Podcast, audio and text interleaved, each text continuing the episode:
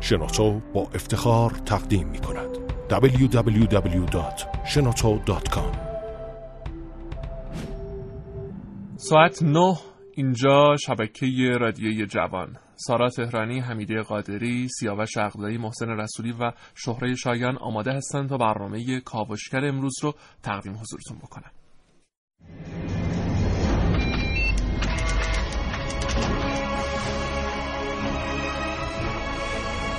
به نام خداوند بخشنده مهربان خانم ها آقایان دوستان شنونده سلام و این صبح زیبا بر شما خوش.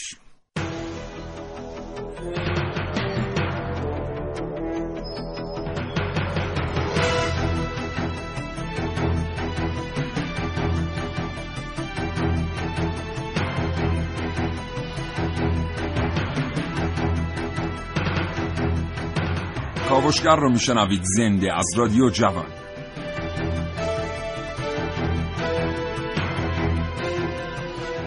چشماتون رو ببندید و تصور کنید که یک بعد از ظهر آرام در یکی از خیابانهای شهرتون در حال گشت زنی و خرید هستید که ناگهان صدای مهیب یک انفجار همه چیز رو بر هم می‌زنه.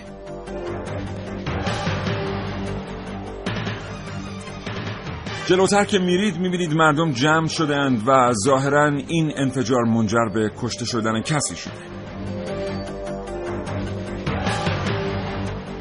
اون لحظه چیزی متوجه نمیشید اما بعدا اخبار خواهند گفت که کسی که کشته شده یکی از دانشمندان به نام ایران بوده.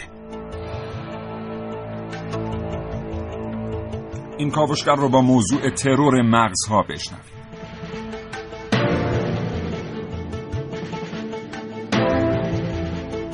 و اگر زندگی روزمره فرصت مطالعه کردن رو از شما سلب کرده برنامه کاوشگر رو از دست ندید. هرچند ما معتقد هستیم هیچ چیز در زندگی جای کتاب و کتاب خواندن رو نمی‌گیره شما بخش بسیار مهمی از کاوشگر هستید. 3881 برای ما پیامک بفرستید. اگر دلتون می‌خواد در مورد عملکرد گروه برنامه ساز و شیوه گزینش موضوعات اظهار نظر کنید. همچنین دو بیس چهل هزار و دو بیس پنجاه نهصد و پنجاه دو برای اظهار نظر آزاد تا ساعت ده صبح در اختیار شما دوستان قرار داره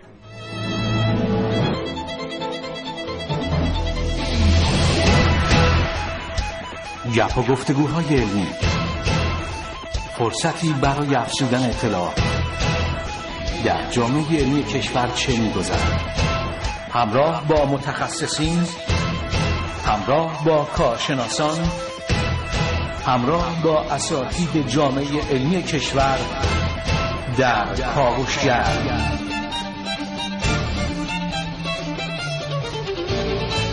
هر روز از ساعت 9 تا ده صبح.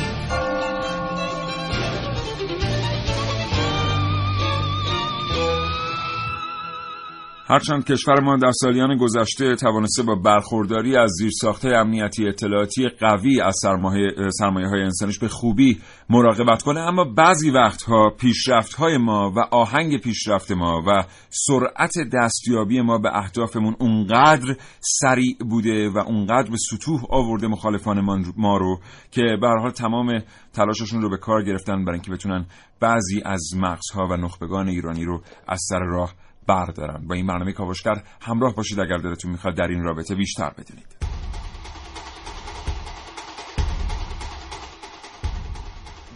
در این کاوشگر میشنوید.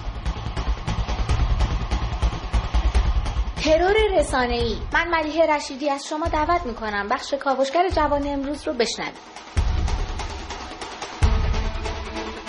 محسن رسولی هستم. امروز با من باشید با ناگفته های رئیس سابق سازمان انرژی اتمی درباره ترور دانشمندان هسته‌ای عارف موسوی هستم کاوشگر جوان. در کاوش های امروز همراه من باشید با داستان یک شکست ناجوان مردانه.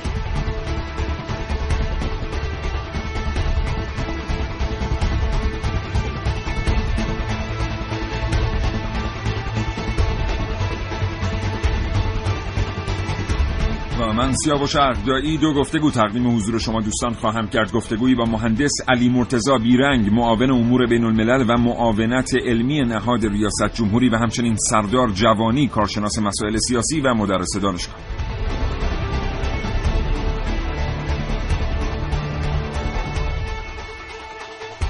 و بخش کاوشگر هفتم به قلم عبدالله الوندی در فرصت مناسب تقدیم حضور شما دوستان خواهد شد. 3881 برای ما پیامک بفرستید. اگر دلتون می‌خواد در مورد موضوع برنامه اظهار نظر کنید همچنین به خاطر داشته باشید که 224000 و 225952 تا ساعت ده صبح برای اظهار نظر آزاد در اختیار شما دوستان شنونده قرار خواهند داشت.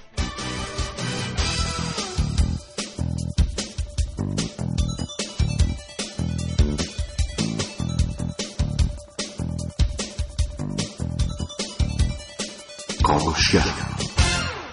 9 و 7 دقیقه و 7 ثانیه صبح من سیاوش عقدی و همراه محسن رسولی این برنامه رو تقدیم حضور شما می‌کنیم. به نام خدا سلام همه ایرانیا حالا چطور محسن؟ خوبی؟ امروز صبح چه خبر؟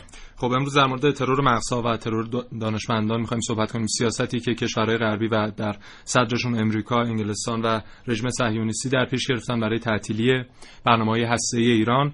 حالا از نظر فیزیکی شاید به موفقیت رسیده باشن. از پنج تروری که صورت گرفت در سال 88 تا 90 91 چهار تاش منجر به شهادت چهار تا از دانشمندانمون شد. اما در اصل نتونست خلالی در روند پیشرفت برنامه هسته ایران انجام بده. و علاوه بر اون اونا می‌خواستن ترس و رعبی در بین دانشجویان به وجود بیارن تا افراد تحصیل کرده. بله ولی در خلاف اون چیزی که اونا تصور می‌کردن تعداد متقاضیان گرایش به رشته های فیزیک هسته و فیزیک اتمی روز به افزایش پیدا کرد و در حال حاضرم خدا رو شکر برنامه هسته ایران به نتیجه مطلوبی پس تو متمرکز روی موضوع هسته ای هستی بله. امروز. بله. خب البته خیلی وقتها در سایر رشته ها و در سایر حوزه ها هم به همین ترتیب ایران متضرر شده است هرچند که اول برنامه اشاره کردم ساختار و نظامی که داره از نیروی انسانی در ایران حمایت و پشتیبانی می‌کنه ساختار بسیار ساخت یافته است. حالا خیلی اصلا موافق نیستن اینکه ما به این شکل در مورد ترور مغزها صحبت کنیم. اینکه ما بیایم در مورد مثلا نگهداشت نیروی انسانی صحبت کنیم خود موضوع فرار مغزها اینکه چقدر واقعا ما در جذب و نگهداشت نخبگانمون موفق هستیم رو به این ترتیب بررسی بکنیم خیلی باهاش موافق نیستن. البته نظرشون هم شنیدنی است و در بسیاری موارد درست. از هر دو دسته فکری امروز نمایندگانی در برنامه کاوشگر حضور خواهند داشت. با ما همراه باشید تا ده صبح. www.shenoto.com فرصت. سرمایه انسانی. نیروی جوان و خلاق. مهندسین جوان ایرانی موفق به ساخت دستگاه ابتکار. اختراع. فناوری اطلاعات و فناوری ارتباطات. کاوشگر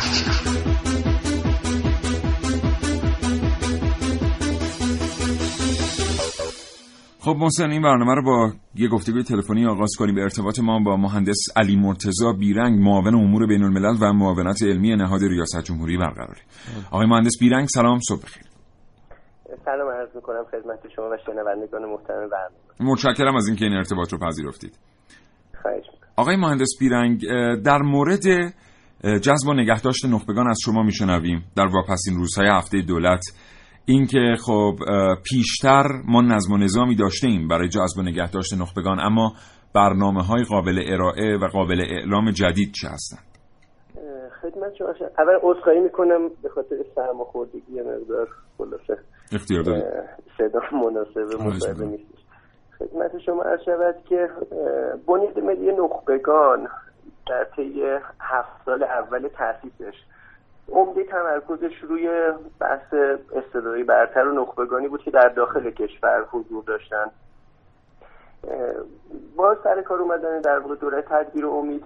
رویکرد جدیدی توی این بنیاد شروع شد و اونم استفاده از ظرفیت متخصصین و دانشمندان ایرانی غیر مقیم هستش. می‌دونید ما حالا خوشبختانه یا متاسفانه تعداد زیادی دانشمندان بالاخره مطرح در کشورهای دیگه داریم بله. که در واقع نادیده گرفتن ظرفیت اینا استفاده نکردن ظرفیت اینا خب میشه گفت یه جوری چیز ظلمه. تو این فضا در طی حدود کمتر از دو سال گذشته بنیاد نخبگان یک سری برنامه هایی رو شروع کرده که حالا من با تجربه زیر وقت شما خیلی وارد جزئیات کل برنامه نمیشم. یکی از برنامه هایی که نسبتا جدیدتر هست حدود 5 6 ماهیه.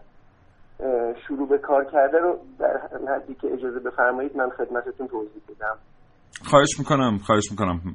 حالا اگر اگر بتونید بعد ارتباط موضوع رو هم به ما بگید به یه ترتیبی که بنیاد ملی نخبگان چطور از اتفاقاتی که قبلا افتاده الگو گرفته برای اصلاح روال ها هم تشکر می‌کنیم. همون اتفاقاتی که جان بسیاری رو هم به خطر انداختن ببینیم ما در واقع از تجربه کشورهای دیگه سعی کردیم استفاده بکنیم. یعنی ببینید بحث متخصصین غیر مقیم یا مهاجرت نخبگان اینا موضوعاتی کشورهای دیگه هم باهاش در واقع دست به گریبان هستن.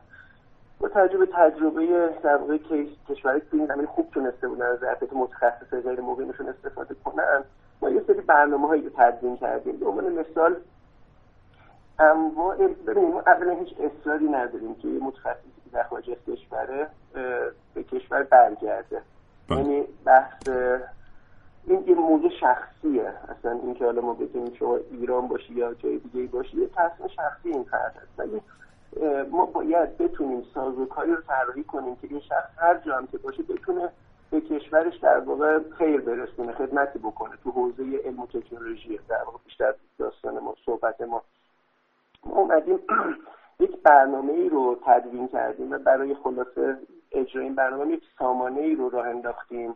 حالا با آدرس international.bmn.ir که از صفحه اول سایت بنیاد ملی نخبگان هم دسترسی داره. انواع مدل هایی که یک متخصص و دانشمندی که در خارج از کشور داریم یا یه شخصی که توی. شرکت های های تک دنیا داره کار می‌کنه. مثلا ایرانی هستش. بله. می‌تونه از طریق این سامانه اقدام بکنه و درخواست همکاری بده.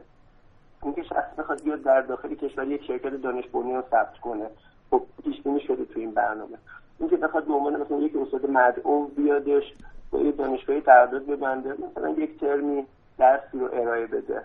یا. یک فرصت مطالعاتی بیاد کشور. یا در حد فقط یک کنفرانس سخنرانی شرکت کنه. یا مشاوره های تخصصی بده به مؤسسات و شرکت های در ایرانی. برای تمام اینها پیش بینی در واقع توی این برنامهمون شده. یکی از قسمت های خلاصه ویژه این برنامه برای کسایی خب تصمیم می‌گیرن برگردن به کشور ولی خب ابهامات زیادی توی این زمینه داره. این اشخاص معمولا بعد از اینکه برمیگردن اولا پلای پسترشون هنوز خراب نکردن و میاد مثلا یک سال بله. یک سال خورده در ایران هستش. سعی می‌کنه خب عضو هیئت علمی جایی بشه یا همکاری رو شروع بکنه. با تجربه اینکه چندین سال ایران نبودن ابهامات زیادی براش وجود داره. بالاخره اون ارتباطات قبلیش قطع شده. نمی‌دونه چطور باید بالاخره مراجعه کنه به این دو موارد. اگر بله. در طول این یک سال این شخص شکست بخوره برمیگرده و تعداد خیلی بیشتری رو منصرف می‌کنه از اینکه بیان کشور. ما کاری که می‌کنیم اینه که ریسک این یک سال افراد رو میپذیریم. یعنی از روزی که وارد میشن در واقع با اون مراکزی که به اصطلاح ما میگیم پایگاه های همکاری با متخصصین که تشکیل شدن از بهترین شرکت هایی که تو حوزه فناوری پیشرفته کار می‌کنن دانشگاه های برترمون پژوهشگاه ها و پژوهشکده های در واقع برتر کشور تو موضوعات مختلف عمدتا هم در فناوری جدید. از روزی که این شخص برمیگرده در واقع همکاریش رو با حمایت بنیاد ملی نخبگان تو اینجا شروع می‌کنه. حقوق یک سالش رو هم ما میدیم. یک گرانت پژوهشی هم میدیم. بله. یک سال طرف فرصت داره که ادامه کارهای پژوهشیش رو بده. در کنارش فرایند نمی‌دونم تایید مدرک و جذب بله. هیئت علمی شدن. همین داستان متشکرم. بله. خیلی سپاسگزارم آقای بیرنگ. پس در نهایت بنیاد ملی نخبگان در درجه اول اعتقادی به این نداره که کسانی که خارج از ایران دارن فعالیت می‌کنن الزاما به ایران برگردن ولی تحصیلاتی رو داره فراهم می‌کنه که ایرانی ها بتونن از خدمات اونها نه اصرار ندارید. بله. بله, بله. هر باشه می‌تونه در واقع خدمت خدمت کنه به کشور خودش. خیلی سپاسگزارم آقای مهندس بیرنگ. بله، بله. متشکرم. وقتتون بخیر. خدا نگهدار. برای یه کاوشگری مثل من مهمه که به هر چیزی از یه زاویه جدید نگاه کنه. نگاه کاوشگر جوان.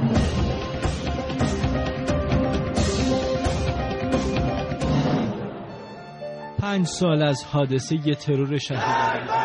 اگرچه از همان لحظات اول این حادثه تا به حال ترورهای نخبگان زیادی رو شنیدیم که در گوشه و کنار هر کشور و شهری اتفاق افتاده. ولی بیان یکم نزدیکتر بشیم به اینکه ترورها فقط با توپ و گلوله نیست که شخصیت رو از پا در میاره بلکه می‌تونه از یه راه دیگه وارد بشه.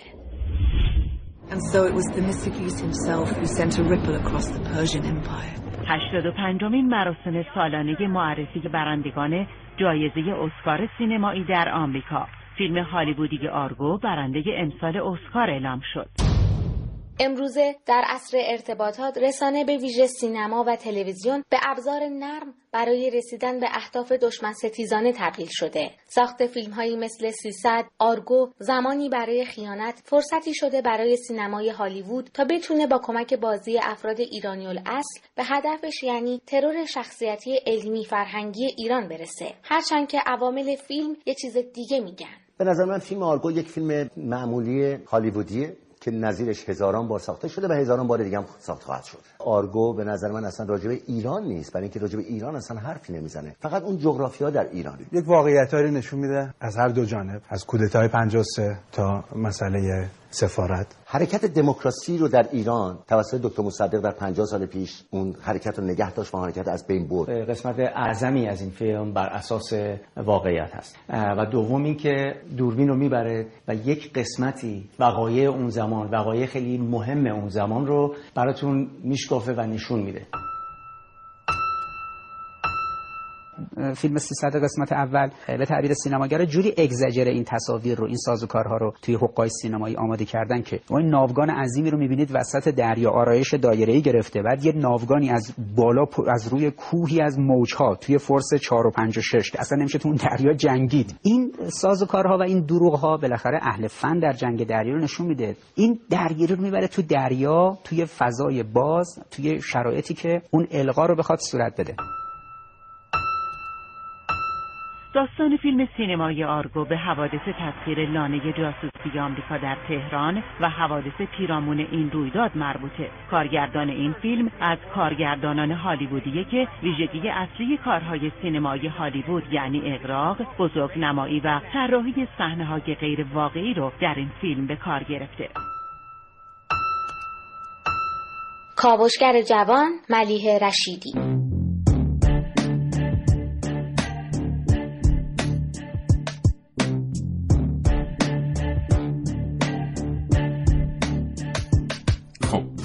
بعضی وقتا واقعا نمیشه قیمتی برای یک ذهن در نظر گرفته چرا نمیشه؟ به خاطر اینکه اون ذهن می‌تونه خیلی چیزها رو رقم بزنه و آینده رو عوض بکنه و خیلی وقتا نمیشه قیمتی برای عوض کردن آینده در نظر گرفت.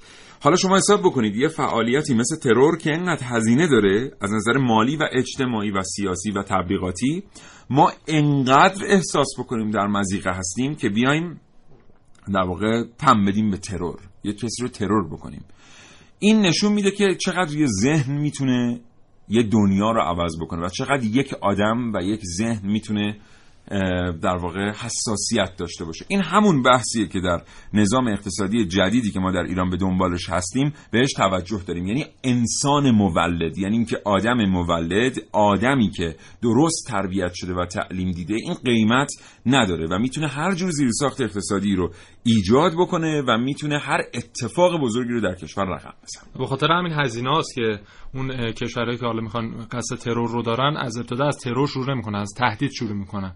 از تهدید و ارعاب بین حالا اون دانشمندان اون مغزای متفکری که هستن شروع می‌کنن و بعد اگه نتونستن موفق بشن از اون طریق به ترور روی میارن. مثلا بین سالهای 2003 تا 2006 یعنی بعد از سقوط بغداد بیش از 500 دانشمند عراقی که حالا اکثرشون هم در زمینه هسته‌ای و پزشکی فعالیت می‌کردن در عراق از در ابتدا یعنی از سال 2003 شروع کردن به تهدیدشون تا سال 2004 تعدادی از اینها یا مهاجرت کردن رفتن به کشورهای دیگه. یا مثلا پذیرفتن که ادامه فعالیت ندن. ما بقی که باقی مونده بود و در کشور عراق باقی مونده بودن رو تصمیم به ترورشون گرفتن و در 74 درصد موفق شدن که اونها رو از بین ببرن. خب اینجا یه سهی هم گذاشته میشه بر اهمیت اقتصاد دانش بنیان. یعنی ما می‌بینیم که مثلا تو مسائل سیاسی یه همچین هزینه هایی رو متقبل نمیشن کشورها. ولی وقتی یه کشوری از نظر علمی داره پیشرفت می‌کنه و نباید پیشرفت کنه چون پیشرفت علمیش مقایر با اهدافیه که سایر کشورها برای اون دارن ناگهان می‌بینیم که یه اتفاق عجیب و غریبی میفته مثلا در همین خاورمیانه یه دفعه می‌بینیم که یه کشور خیلی کوچیکی که نفت داره بله. میاد توسط یه کشور بزرگتری که بازم نفت داره قراره که برنامه های 50 سال و 60 سال براش ریخته بشه که خودش خبر نداره. اینجا تنها چیزی که باش مقابله میشه پیشرفت علمی اون کشور است. چون اگه پیشرفت کنه دیگه نمیشه اون برنامه ها رو در موردش پیاده کرد. همین اتفاق در مورد ایران و آمریکا, آمریکا در مورد روسیه در مورد خیلی کشورهای دیگه اتفاق افتاده. بله. یعنی ما در نهایت یه اقتصاد دانش بنیان داریم که اگر بهش برسیم خیلی از تهدیدها خود به خود از پیرامون کشورمون دور میشه و عامل رسیدن به اقتصاد دانش بنیان چیزی نیست به جز ذهن خلاق و ذهن نقطه دقیقا. و همین باعث میشه ما از جهان سوم به جهان دوم و بیایم جزو کشورهای بله. مطرح. قرار بگیریم. الان کشورهای همین در منطقه خاورمیانه مثل مصر هم دچار همین مشکل هستن و درش ترور دانشمندایی صورت گرفت حالا من مواردش رو در بخش بعد خدمتتون بسیار عالی. 9 و 22 دقیقه و 10 ثانیه صبح این برنامه رو با موضوع ترور مغزها بشنوید.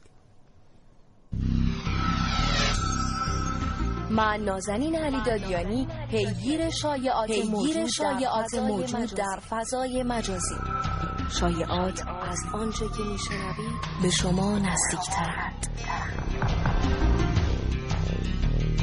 جان اف کندی در سال 1963 ترور شد. لی هاروی اوسوالد در همان زمان به عنوان مزنون دستگیر شد و چند وقت بعد توسط یکی از نگهبانان کشته شد و هنوز کسی نمی‌دونه کندی دقیقا توسط چه کسی ترور شده. پنجاه سال بعد از این اتفاق یعنی در سال 2013 نویسنده‌ای به نام جیمز سوانسون مدعی شد که رابرت کندی برادر جان اف کندی مغز جان رو دزدیده. این نویسنده ادعا می‌کنه دلیل این کار جلوگیری از نسبت دادن بیماری یا اعتیاد به جان کندی بوده. جیمز سوانسون میگه مغز کندی در یک کابینت در سرویس امنیتی نگهداری می شده و رابرت کندی با دزدیدن این مغز قصد سرپوش گذاشتن بر مشکلات جسمی برادرش رو داشته. خلاصه یه ماجرا اینه که بعد از ترور جنجال برانگیز جان اف کندی هنوز شایعات علیه او و خانوادش تموم نشده و چه بسا این کتاب سرآغاز شایعات تازه‌ای باشه.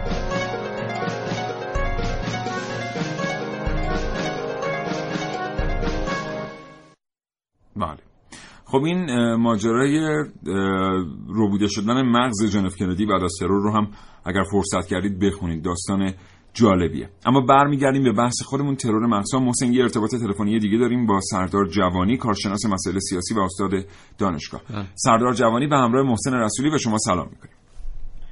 بسم الله الرحمن الرحیم. من هم عرض سلام دارم خدمت شما و همکارانتون در استودیو و همه شنوندگان برنامه. حالتون خوبه؟ الحمدلله متشکر خدا رو شکر. زنده باشین.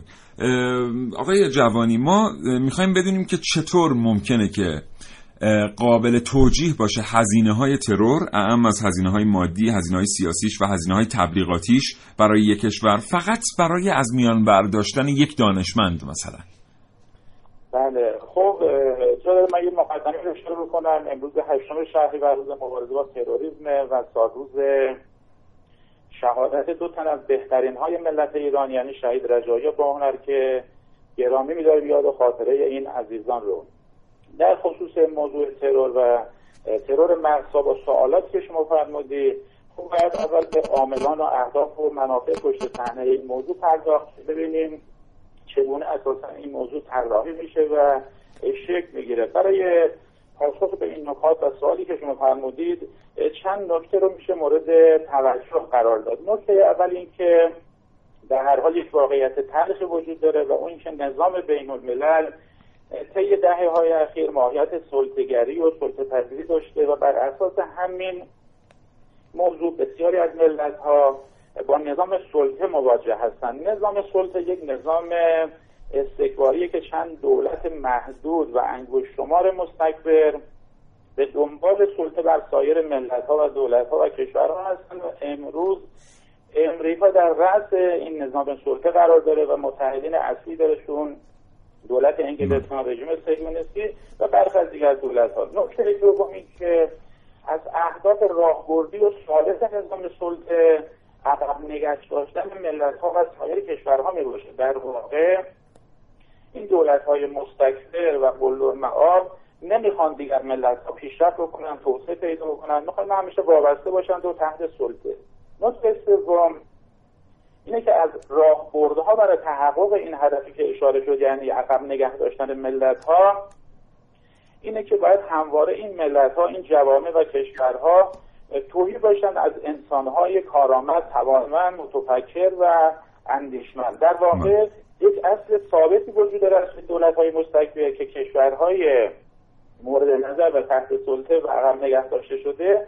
همواره باید از نظر منابع انسانی ضعیف باشند. فاقد انسانهای توانمند. اینجا سردار جوانی شما میگید که یعنی میفرمایید که یه اصلی وجود داره که از نظر منابع انسانی کشورهای در حال توسعه باید عقب باشن. یعنی همواره باید عقب باشن. یعنی اهمیت منابع انسانی برای کشورهای توسعه یافته کاملا مشخص شده تا این لحظه که میان روش سرمایه گذار. چرا همین اهمیت به همین ترتیب در کشورهای در حال توسعه مشخص و معین نشده.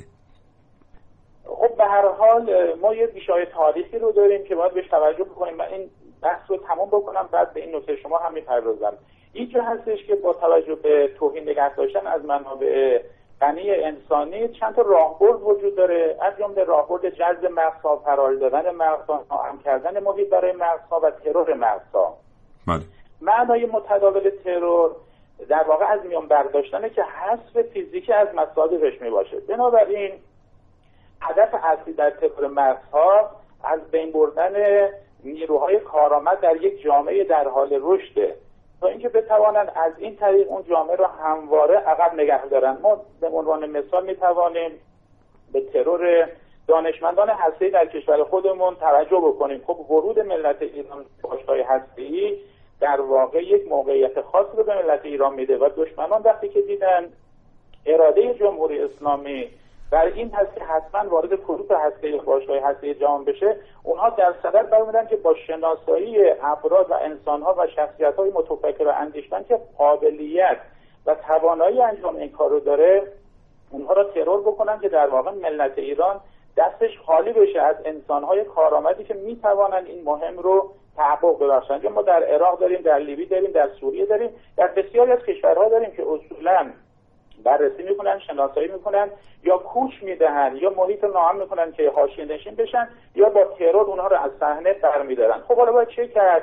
با اسمی که در کشورهای مستقل که این چنین مورد تهاجم هستند و ترور مغزها در دستور کار دشمنانشون قرار داره. مردم با این مقوله خوب آشنا بشن. مردم قدر دانشمندانش رو بدونن. خود دولت مردان و دستگاه ها و نهادها و سازمان ها و این مهم مشخص بشه که اگر این ملت می‌خواهد بر روی قله های عزت و افتخار قرار بگیره باید قدر منابع انسانی کارآمد خودش رو در قالب افراد شخصیت ها متفکرین و دانشمندان بدونه چرا؟ چون همین که کنه فلزا همواره باید از مطالبات عمومی در کشور و از جمله کشور ما که در موقعیت خاصی قرار داره این باشه که مردم افکار عمومی مطالبه عمومیش این باشه که از منابع انسانی غنی و کارآمد از اندیشمندان متفکرین و صاحبهای مغزهای رشد دهنده سیانت بشه محافظت بشه دستگاه و مجموعه های متولی باشن.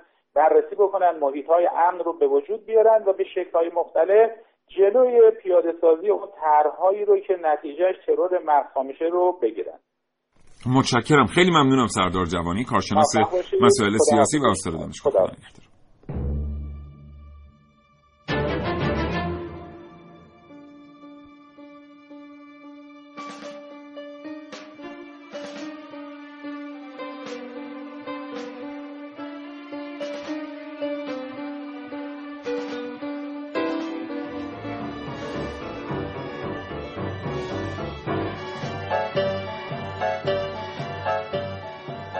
31 دقیقه و 10 ثانیه صبح. همچنان شنونده برنامه کاوشگر هست.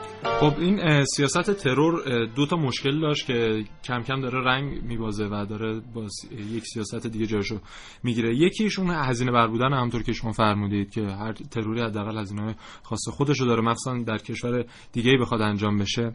یکم بازخورد منفی و درصد موفقیت رسیدن اون هدفی که مد نظره و همین خاطر الان سیاست ترور اکثرا جای خودش رو به سیاست تحریم داده و مثلا دانشجو دانشجوی کشور مختلف اجازه تحصیل در کشورهای پیشرفته نمیدن و در رشته های خاصی همین اتفاقی در چند سال گذشته در کشور خودمون افتاد مثلا در رشته متالورژی در رشته فیزیک هسته اینها. امکان تحصیل در حالا یک ماهای خاصی در کشورهای خاصی انجام نمیشه حتی کشورهای بیطرف. یعنی اون تحریم های تحصیلی و تحریم های دانشجویی یا اینکه اگر که این اجازه به دانشجویی داده بشه که در اون رشته های خاص در کشور دیگری تحصیل کنه تعهدی ازش گرفته میشه که هرگز به کشور خودش برنگرده. بله دقیقا. و خب این سیاست مقدار تغییر کرده و ما می‌بینیم که جذب مغزات تو کشور آمریکا و اروپا بیشتر از همین طریق داره صورت می‌گیره. همونطور که شما فرمودید تعهدی ازشون گرفته میشه اگر این تحصیلات هم میگذرونن برای خود اون کشورهای مقصد فقط سود داشته باشن. بله. خب در مورد سایر موضوعات با شما صحبت خواهیم کردیم برنامه همچنان تا ساعت ده صبح ادامه داره. با ما همراه باشید.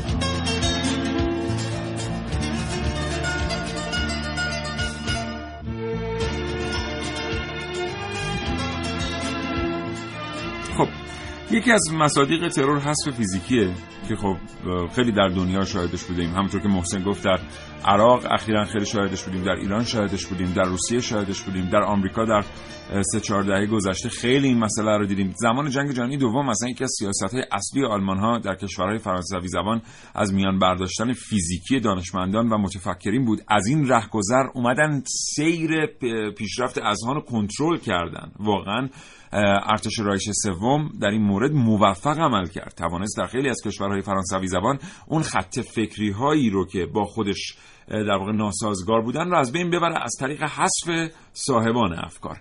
ولی خب الان ترور محسن یه مصادیق چهرهای دیگه هم پیدا کرده. مثلا الان داریم تو دنیا که نه گلوله شلیک میشه نه بمبی منفجر میشه ولی شخصیت علمی یک کشور ترور میشه. بله. شخصیت سیاسیش ترور میشه. شخصیت عقیدتیش ترور میشه. و چقدر خوبه که ما امروز یه نگاه دقیق تری داشته باشیم به عامل ترور قرن بیستم و قرن بیست یکمی. عامل ترور رسانه ای یعنی شما دیگه لازم نیست چیزی رو حذف فیزیکی بکنید. می‌تونید خیلی راحت کاری بکنید که مردم بهش فکر نکنن. دقیقا. این هم مایند کنترل اینا. همون کنترل ذهنه. یعنی اینکه من اگر نگران هستم که محسن رسولی یک دانشمنده و ممکنه خیلی ها از اندیشش پیروی کنن می‌تونم کاری بکنم که مردم خودشون به محسن رسولی دیگه فکر نکنن یا خودشون به این نتیجه برسن که پیروی کردن از او آخر عاقبت درستی نداره. بنابراین چهرهای جدیدی رو امروز ما باش مواجه هستیم که می‌تونیم اسم اونها رو هم ترور بگذاریم. هرچند که در علوم سیاسی و علوم امنیتی و نظامی به اونا ترور نگن. همه چیز در حال تحول ظاهرا من حالا مثلا این برای چند سال پیشه ولی هم نکته که شما فرمایید درش نهفته است. مثلا دکتر علی مصطفی مشرفه ایشون صاحب ایده تولید بمبای هیدروژنی در مصر بودن. ایشونو میان در ابتدا همین بلا سرش میان از طریق رسانه می‌خوان شخصیتش ترور کنن ولی خب از طریق حمایت هایی که از طرف خود دولت صورت می‌گیره نمی‌تونن اون تاثیر اون تاثیر مد نظرشون رو انجام بدن. و به خاطر همین حالا ایشون شاگرد انیشتین هم بوده. یعنی یک سرمایه در این حد بوده. به دست موساد نهایتا ترور میشه و از بین میره. بله. خب ما می‌دونیم که چند تا حوزه الان تو دنیا هست که اینا قراره که در آینده نزدیک بیشترین گردش اقتصادی رو تو جهان ایجاد بکنن. مثل حوزه دارو یعنی هر حوزه که مربوط به سلامت میشه علل خصوص دارو مثل حوزه انرژی هسته ای نه اون بخش حتی تولید برقش یعنی اون بخشی که مربوط به پزشکی کشاورزی و سایر قسمت ها میشه. نانو فناوری فناوری فضایی و تجهیزات مخابرات. 4 5 تا دیگه هم هستن. یعنی یه مجموعه 10 12 تاییه اگه دقت کنیم می‌بینیم که الان سیاست جهانی به ترتیبیه که اگر در کشورهای در حال توسعه نخبه در این زمینه ها وجود داشته باشه بلافاصله جذب میشه به کشورهای توسعه یافته. اگر جذب نشه به هر ترتیبی محیط برای کار کردن خودش مناسب نخواهد بود. اگر بزنه و جذب نشه محیط هم براش مناسب باشه اون وقتی که خطرهایی تهدیدش می‌کنه. در بسیاری از کشورهای در حال توسعه علل خصوص در آسیا ما شاهد این وضعیت برای بعضی از دانشمندانی که ماندن در کشور خودشون کار کنن هستیم. دقیقا. خب من یک نکته هم در مورد حالا ترور هکر داعش که الان رفته جزو لیست پنتاگون بگم که اونا حالا دست پرده خودشون ولی الان به حدی رسیده همین هکر داعش سال 2012 به دلیل سرقت اطلاعات شخصی تونی بلر دستگیر شده بود. ولی الان رهبر هکرهای داعشه و جزو سه نفر اول در لیست ترور پنتاگون قرار گرفته و اهمیتش از همین یعنی در اولین فرصت از میان برش میده بله دیگه ستای اول ببینیم که اتفاق میفته 9 37 دقیقه و 30 ثانیه صبح. امیدوارم تا اینجا از برنامه لذت برده باشید.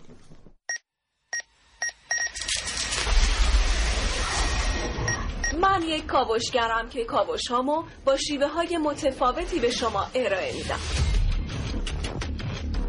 ویدیو شبکه های اجتماعی خبر سینما با من باشید در کاوشگر جوان. ساعت هفت و نیم صبح بود. دانشمند جوان هسته‌ای در تهران وارد خودروی خود می شود همسرش که خود استاد فیزیک هسته‌ای است در کنارش نشسته بود.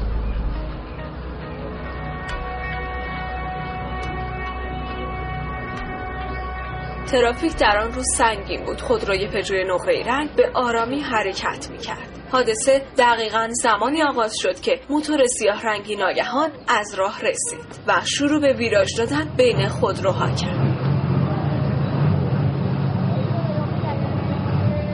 موتور سوار بمب چسبنده ای را به درب سمت راننده چسباند و گاز داد و از صحنه ناپدید شد. طی چند ثانیه انفجار مهیبی به گوش رسید. و پروفسور مجید شهریاری چهل ساله متخصص مهندسی هسته‌ای همانجا شهید شد.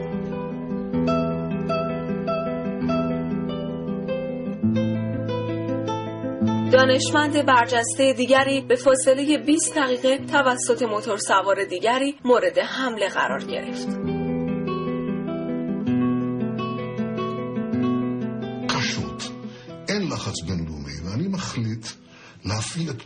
اولین کسی که رژیم صهیونیستی اسرائیل را متهم کرد دکتر صالحی رئیس سازمان انرژی اتمی کشور بود. حالا به طور کامل از ترورهای هدفمند رژیم صهیونیستی اسرائیل در ایران پرده برداری شده. با همه اینها چیزی که مطرح است این است که کشتار ناجوانمردانه هیچ وقت برد محسوب نمی شود بلکه خود یک شکست بزرگ است.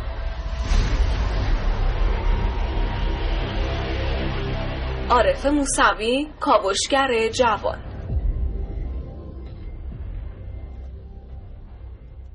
خلاصه که باید گفت از آخرین باری که شنیدیم یک سیاست مداری به ضرب گلوله مثلا کشته شده مدت های بسیار مدیدی میگذره. خیلی دیگه چگالیش کم شده. خیلی کم می‌بینیم که کسی بخواد به این ترتیب حذف بشه به صورت فیزیکی. ولی چقدر میشنویم که دانشمندا بخوان حذف شن؟ یعنی همین تو همین جریان لیبی که خب انقدر دیگه داستان جنگش داغ بود خیلی از اخبار اینجوری شما نشنیدیم. چقدر خود گروه های مختلف لیبیایی و از بیرون لیبی دانشمند ترور کردن. یعنی اینکه به چه نتیجه می‌رسیم؟ اساسا به این نتیجه که بعضی از بعضی گرون ترن بله. حالا همین نکته که شما میگید سیاست مدار و ترورشون گذشته من این کتابی چند روز پیش میخوندم که یک سیاست مدار روس و حالا این داستان بود یک رمان بود. در سال 1950 در این حدود. روز قبل از ترورش بهش میگن که فردا شما ساعت یک ترور خواهی شد. خب؟ و سه نفر هم قصد ترور شما رو دارن. شما زمانی که از حالا اون محل دفترت خارج میشی اینا به سوی شما حمله می‌کنن. ما دستگیرشون می‌کنیم شما نگران نباش. فقط بدون که اینا قصد ترورتو دارن. و این در فاصله اون بعد از ظهر تا فردا صبح که می‌خواسته بره دفترش انقدر این حجمه افکار بهش حمله می‌کنه که خودش تو رخت خواب خودش سکته می‌کنه و از بین میره. این درسته. این رهبران سیاسی که شما میفرمایید ترورشون گذشته. در حال حاضر ترور دانشمندان مطرحه و اخیرا هم ترور دانشمندان سوریه که چیز بوده فکر می‌کنم 10 الی 20 تاشون در همین دو سه ماه گذشته در ترور سوریه ترور شدن. خب حالا بیایم یه ارتباطی برقرار بکنیم. از یه طرف ما میگیم دیگه سیاستمدارا رو ترور نمی‌کنیم می‌کنن بله. دانشمندا رو ترور می‌کنن. که خب خیلی جالبه. خیلی از ما تا به این فکر نکنیم از یه طرف دیگه میگیم دنیا بر اساس اصول اقتصادی میچرخه. یعنی هر چیزی در دنیا یه در واقع انگیزه اقتصادی پشتشه. بله. اگر انگیزه اقتصادی نباشه ما هالیوود نداریم. اگر انگیزه اقتصادی نباشه ما مثلا چاه نفت و خلیج فارس ما ایرانی ها نداریم. اگر انگیزه اقتصادی نباشه ما جنگ عراق نداریم. اگر انگیزه اقتصادی نباشه ما ایستگاه فضایی بین المللی مثلا نداریم. بله. پس همه چی اقتصاد دیگه. درست. خب پس ما الان دو تا وجه معادله داریم. یکی اینکه همه چیز در دنیا با یک انگیزه اقتصادی اتفاق میفته و یکی اینکه دانشمندا دارن بیشتر از سیاستمدارا ترور میشن. بنابراین مهمترین می‌تونیم به این نتیجه برسیم که مهمترین پایه های اقتصاد فردا رو اقتصاد دانش بنیان. خواهد ساخت. یه ارتباط تلفنی دیگه داریم. دکتر اصلانی مقدم مدرس دانشگاه. آقای دکتر سلام صبح بخیر. سلام عرض می‌کنم خدمت شما و همکارانتون در خدمت حالتون خوبه؟ ممنون متشکرم آقای دکتر اصلانی مقدم این نتیجه گیری کاوشگری ما رو شنیدید. نظر شما چیه؟ بله من استفاده کردم از نقطه نظرات ارزنده همکاران شما و همچنین ارتباط تلفنی که داشتید نکته کلی که در ارتباط با ترور باید مطرح بشه ما می‌دونیم که یک واژه فرانسوی به معنای دهشت و دهشت افکنی و ترس بله. در فرهنگ لغات ما لغت خدا هم به معنای قتل سیاسی رسیده اصلی است یک تفاوت ماهوی اینها دارن ترور و تروریست تروریست در حقیقت یک برایندی از اقدامات تروریستی که انجام میشه. در حقیقت ترور یک قاتل سیاسی یک شخصیت معین از بین می‌بره. اما یک اقدام تروریستی یک اقدام جمعی میشه. ما اقدام تروریستی در سالان اخیر زیاد شاهدش بودیم. نمونه های بسیاری بوده مثل گروهک هایی که بودن طالبان القاعده و داعش فعلی اینها روی افکار عمومی می‌تونن تاثیرگذار باشن دهشت افکنی بکنن وحشت آفرینی بکنن و در دهه اخیر که متاسفانه در کشور خودمونم این بحث رو شاهد بودیم متاسفانه از بعد پیروزی انقلاب با شهید مرتضی متحری اولین ترور ما بود در این زمینه و در سالیان اخیر که دانشمندان هستیم در حقیقت اینها به افکار روشن فکر جامعه ما رو اونها که جامعه ما رو هدایت می‌کنن به سمت سوی رهایی از قید و بندهای وابستگی و اینکه کشور در اطلاع قرار بگیره متاسفانه باش مقابله بله متشکرم. اما برگردیم به انگیزه پشت ترور دانشمندها در تمام دنیا. ما می‌دونیم که ترور در یک کشور دیگر هزینه های بسیار زیادی داره. هم از نظر تبلیغاتی هم از نظر مالی و هم از نظر سیاسی. چطور میشه که یک کشوری میاد همه این هزینه ها رو میپذیره؟ برای اینکه مثلا یکی از اساتید دانشگاه در مصر در سوریه در لیبی در قطر در بحرین یا در ایران رو ترور بکنه. چه ارزشی مگر این داره؟ ببینید جناب عرضی اصلا خدمتتون در این ارتباط در مقایسه با هزینه ها هزینه های یک جنگ سخت یا یک جنگ نرم بسیار زیادتر از هزینه های ترور هست. اگر در نظر بگیریم ما در کشور خودمون مثال بارزی که خدمتتون بزنم از تعداد عناصر نفوذی استفاده شده برای ترور دانشمندان هسته‌ای خودمون. این رو مطمئن باشید هزینه هایی که کشورهایی در این ارتباط دنبال می‌کنن و پیروی می‌کنن از این امر بسیار کمتره البته هزینه های زیاد هست اما در مقایسه با یک جنگ سختی که می‌خوان انجام بدن. ترور در حقیقت می‌تواند تغییر رفتار رو در پی داشته باشه. این افکار عمومی جامعه در صورت هدایت شده و سوق داده شده هستند به وسیله افکار نخبگان و برترها و سرامتهای جامعه هر جامعه. در صورت این هزینه ها رو متحمل میشن متقبل میشن به خاطر اینکه میل به اهداف عالی خودشون از نظر اونها براشون قابل حصول و قابل دسترسی است. یعنی اگر آقای دکتر عذر می‌خوام فرمان شما رو قطع کنم. من یه بار دیگه به سوالم به این ترتیب برمیگردم. بله. یعنی اهداف ملی دو کشور وقتی با هم در مقایرت قرار می‌گیره از میان برداشتن دو نفر دو تا آدم می‌تونه مسیر این مقایرت رو عوض کنه. یا منجر به یعنی اون دوتا آدم چقدر ارزش دارن؟ یعنی اون دوتا آدم به اندازه ارتش ها و شهدا و گلوله ها و توپ ها و تانک ها ارزش دارن که بله من یک تفاوتی در اینجا ما جنگ سخت و نرم که با هم مقایسه می‌کنیم. جنگ سخت همونطور که شما اشاره فرمودید. به ارتش ها و توپ ها و هواپیما و موشک ها خلاصه میشه. اما جنگ نرم در حقیقت روی افکار و روی اذهان عمومی مردم به کار میشه. جنگ سخت از طریق اکراه اما جنگ نرم از طریق اقناع. کار می‌کنن روی جنگ نرم خیلی ساده تر وقتی یه کشور میاد کشور رو در تضاد خودش می‌بینه. نظام ارزشیشون متفاوته با هم دیگه. آدم هایی که ترور میشن شما مقایسه کن آدم های عادی نیستن. اینها متعلق به خودشون نیستن بلکه متعلق به جامعه هستن چرا که افکار اینها به صدا این فرامت ها نخبگان جامعه می‌تونه سوق دهنده جامعه ما باشه ما تو حوزه مختلف دوستان اشاره فرمودن ترورهای مختلفی داریم از ترور رسانه‌ای حتی ترور من. بله. اقتصادی رو که بله. مثالی که می‌تونیم بزنیم در شرایط ترور اقتصادی هم در شاید قصد سیاسی نباشه اما به اصل جامعه رو سوق میده به سمتی که نظام سلطه و نظام تسلط و نظام استعماری رو حاکم می‌کنه. در وقتی نظام سلطه باشه قید و بند و اون ریشه های وابستگی خیلی عمیقتر و پیچیده‌تر میشه. نظام ارزشی که کشورهای به صدا ضعیفتر در مقایسه با کشورهای قدرتمند دنبال می‌کنن که از این قید و بندها رها بشن. این نخبگان جامعه کسایی هستن که می‌تونن این حرکت رو تسریع ببخشن و.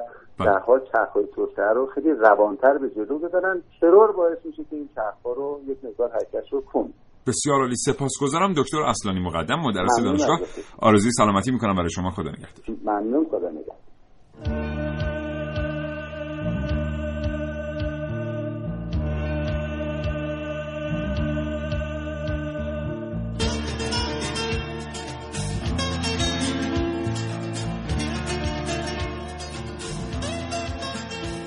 کاوشگر هفتم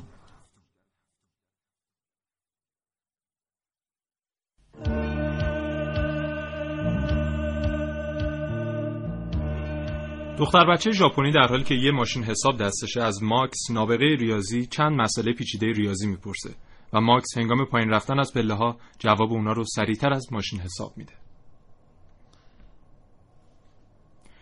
مارکس معتقده که جهان از اعداد ساخته شده و جواب هر چیزی تو ریاضیاته. اون با یه ابر رایانه در صدد به دست آوردن آمار و ارقام بازار بورسه تا اینکه با چند تا یهودی برخورد می‌کنه که اعتقاد دارن میشه از طریق ریاضی به اسم اعظم خداوند پی برد. از طرف یه گروه دیگه که وابسته به سازمان سیاه هستن با دادن یه نرم افزار پیشرفته سری به اون می‌خوان سر از کاراش در بیارن. اما ماکس بعد از تعقیب و گریزای زیاد در یه حالت جنونآمیز اون قسمت از مغزشو که فکر می‌کنه محاسبات ریاضی اونجا انجام میشه با دریل سوراخ می‌کنه. در پایان فیلم ماکس رو می‌بینیم که مثل مردم عادی توی پارک نشسته و از دیدن طبیعت لذت می‌بره. در حالی که دختر بچه ژاپنی در پشت سر اون داره محاسبات ریاضی رو انجام میده. فیلمنامه، تدوین و موسیقی حرفه‌ای باعث ساخته شدن فیلمی خوش ساخت به کارگردانی دارن آرنوفسکی شد به نام پی.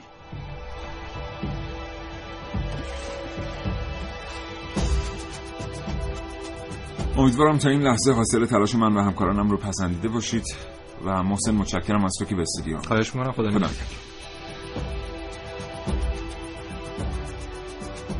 این کاوشگر همینجا تمام شد تا فردا نه صبح خداحافظ.